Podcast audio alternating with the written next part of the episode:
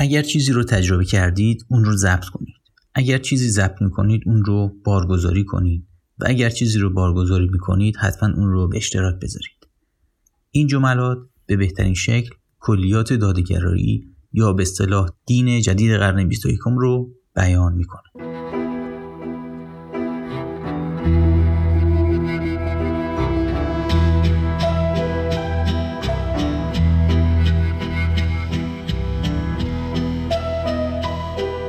سلام دوستان. من سهیل عباسی هستم و شما در حال شنیدن قسمت دیگری از خوشفکری هستید.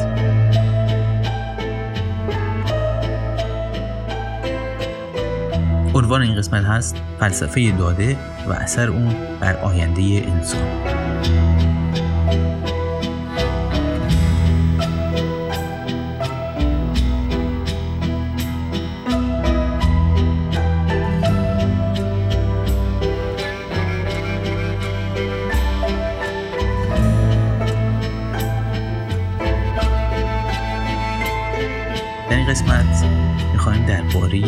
دادگرایی یا دیتاییزم که به صلاح به اون دین جدید قرن 21 میگن صحبت کنیم.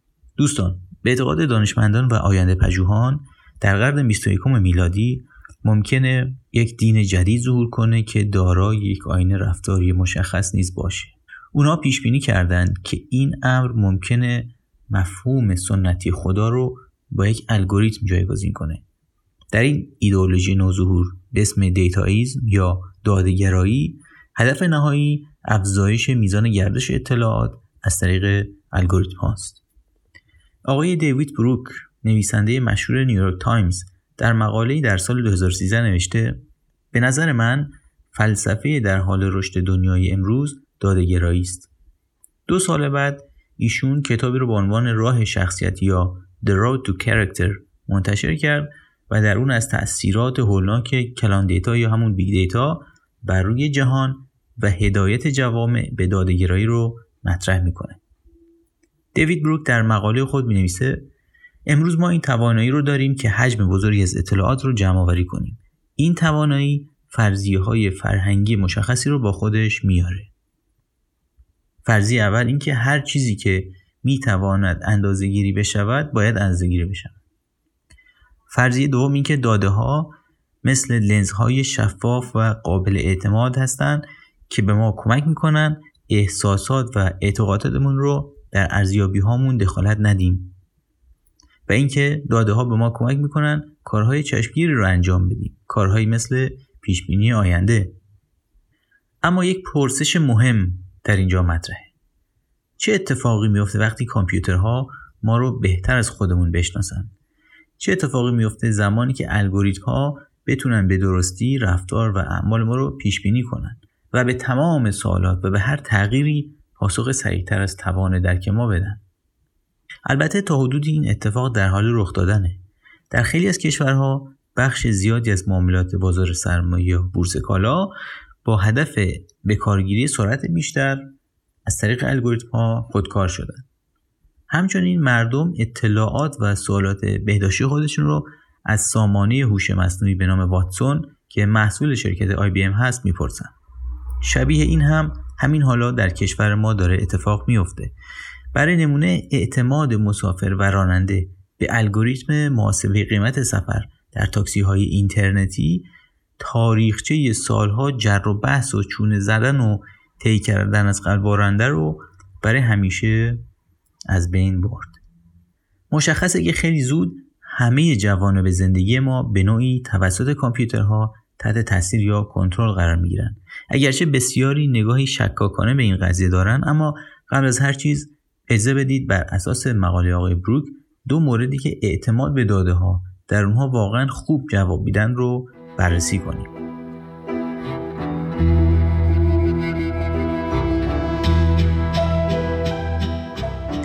مورد اول اینکه داده ها وقتهایی به خوبی اشتباهات درک شهودی ما رو مشخص می‌کنن. آقای بروک در مقاله خودش اشاره می‌کنه مندان و بازیکنان بسکتبال اعتقاد دارن وقتی بازیکنها روی mood خوب بازی کردن میفتن پی در پی گل می‌زنن و وقتی چنین mood ی رو نداشته باشن نتیجه دلخواه رو نمی‌گیرن. اما سه پژوهشگر در تحقیقات خود دریافتند که بازیکنی که مثلا 6 گل پی در پی زده شانس گل کردن هفتمین پرتابش برابر با هر پرتاب دیگری و بیشتر نیست. یعنی انگار شش پرتاب قبلی رو خراب کرده باشه. وقتی بازیکنی 6 گل پشت هم می‌زنه ما تصور می‌کنیم اون دیگه رو مود بازی خوب افتاده. اما در واقع این فقط یک نویز آماری تصادفیه. مثل موقعی که در پرتاب سکه چندین بار پشت سر هم خط بیاد.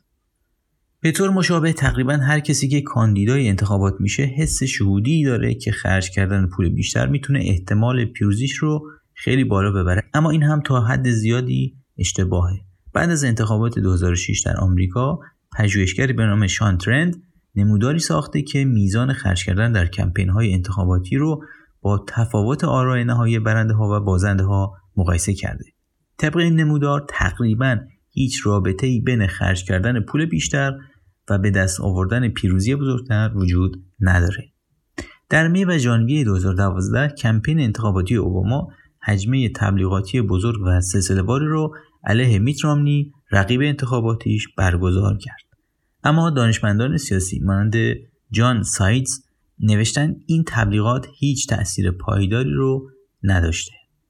دومین چیزی که اعتماد به داده ها در اون خوب عمل می‌کنن اینه که می‌تونن الگوهای رفتاری رو که تا به حال متوجه اونها نشدیم برامون روشن کنن مثلا خیلی ها تصور می‌کنن افرادی که خیلی از کلمه من استفاده می‌کنن احتمالا افراد خودمحوری هن.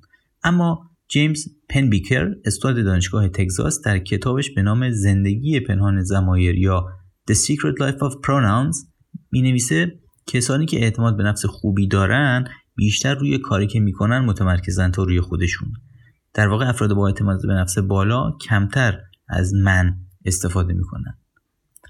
پن بیکر سخنان نیکسون رئیس جمهوری اسبق آمریکا رو هم تحلیل کرده. نیکسون اوایل رئیس جمهوریش کمتر از کلمه من استفاده می‌کرده ولی بعد از ماجرای واترگیت که اعتماد به نفسش رو نابود کرد بسیار بیشتر من به کار برده. رودی جولیانی وکیل و سیاستمدار آمریکایی و وکیل شخصی دونالد ترامپ هم در دوره شهردار بودنش از منهای کمتری استفاده می‌کرده. ولی بعدها در طول اون دو هفته که سرطانش تشخیص داده شده و زندگی زناشویش از هم پاشیده میشه بیشتر کلمه من رو به کار برده.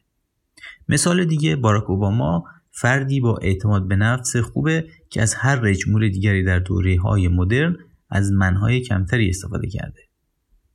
مغز ما اغلب الگوهای شفاهی دقیق رو متوجه نمیشه. ولی کامپیوترهای پنبیکر متوجه میشن.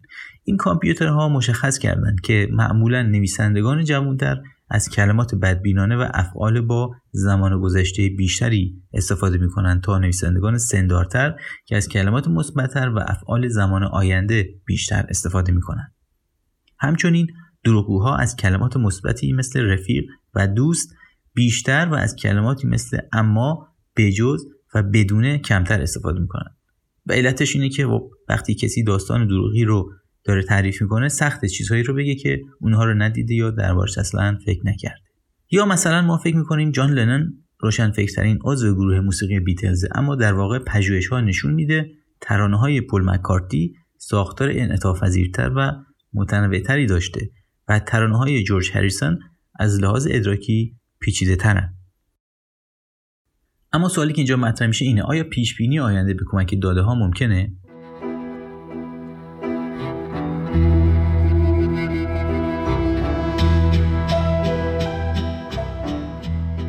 اگرچه انقلاب اطلاعاتی راه های ای رو برای شناخت حال و گذشته به ما میده اما آیا داده ها توانایی ما رو در پیش بینی آینده و تصمیم گیری درباره اون تغییر خواهند داد هیچ کس به این موضوع توجه زیادی نکرد تا اینکه کتاب انسان خداگونه یا هومودیوس منتشر شد و دادگرایی به شکل گسترده‌ای مورد توجه قرار گرفت. نام نویسنده یووال نوا راریست و احتمالا درباره او شنیدید. اگر این کتاب رو نخوندید چند نکته اصلیش از این قراره. یک تحولات فناورانه توانایی انسانها رو در معنا بخشی به زندگی خود مورد تهدید قرار داده هراری احتمال جایگزین انسان با انسان خداگونه رو که دارایی توانایی هایی مثل زندگی ابدی هست مطرح می‌کنه. دو اینکه یکی دیگه از محورهای اصلی کتاب جدایی ذهن از آگاهیه. هوش مصنوعی به نظر هراری چیزیه که دارای ذهن اما آگاهی یا کانشسس نداره. دادگرایی و دادگرایان ادعا می‌کنن که جهان از جریان داده ها تشکیل شده و ارزش هر پدیده ای در اون با کمکش در پردازش داده ها مشخص میشه.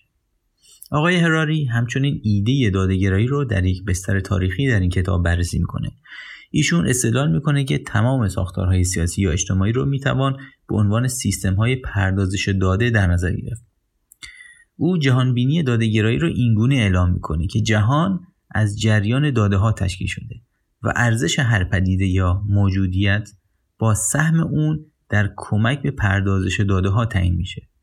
به این شکل کل گونه های انسانی را به عنوان یک سامانی پردازش داده واحد تفسیر کنیم که در اون انسان ها به عنوان چیپ های پردازشی عمل می‌کنن.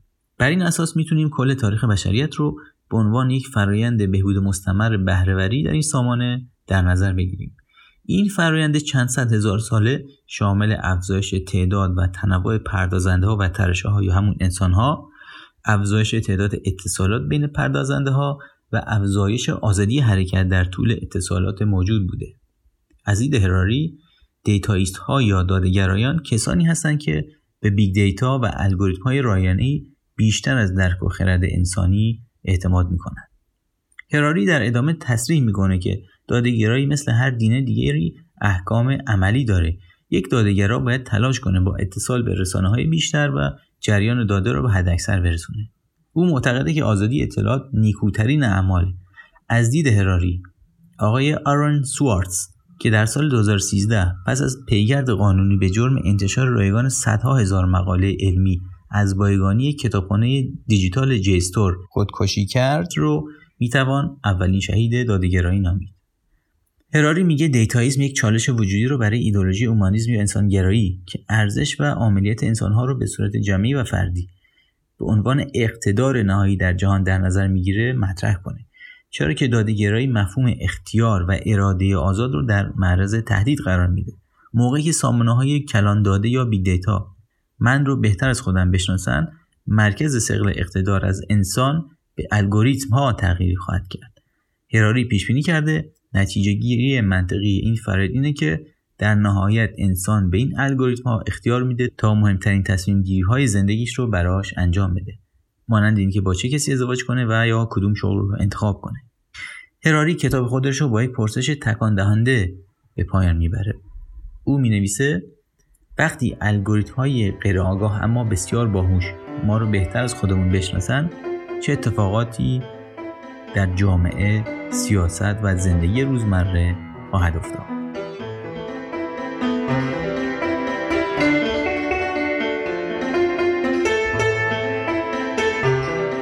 و حالا نوبت شماست. شما چه اندازه به داده ها و الگوریتم ها اعتماد دارید؟ آیا با پیش بینی های بیان شده در این مطلب خوشفکری موافق هستید؟ دوستان نظر شما چیست؟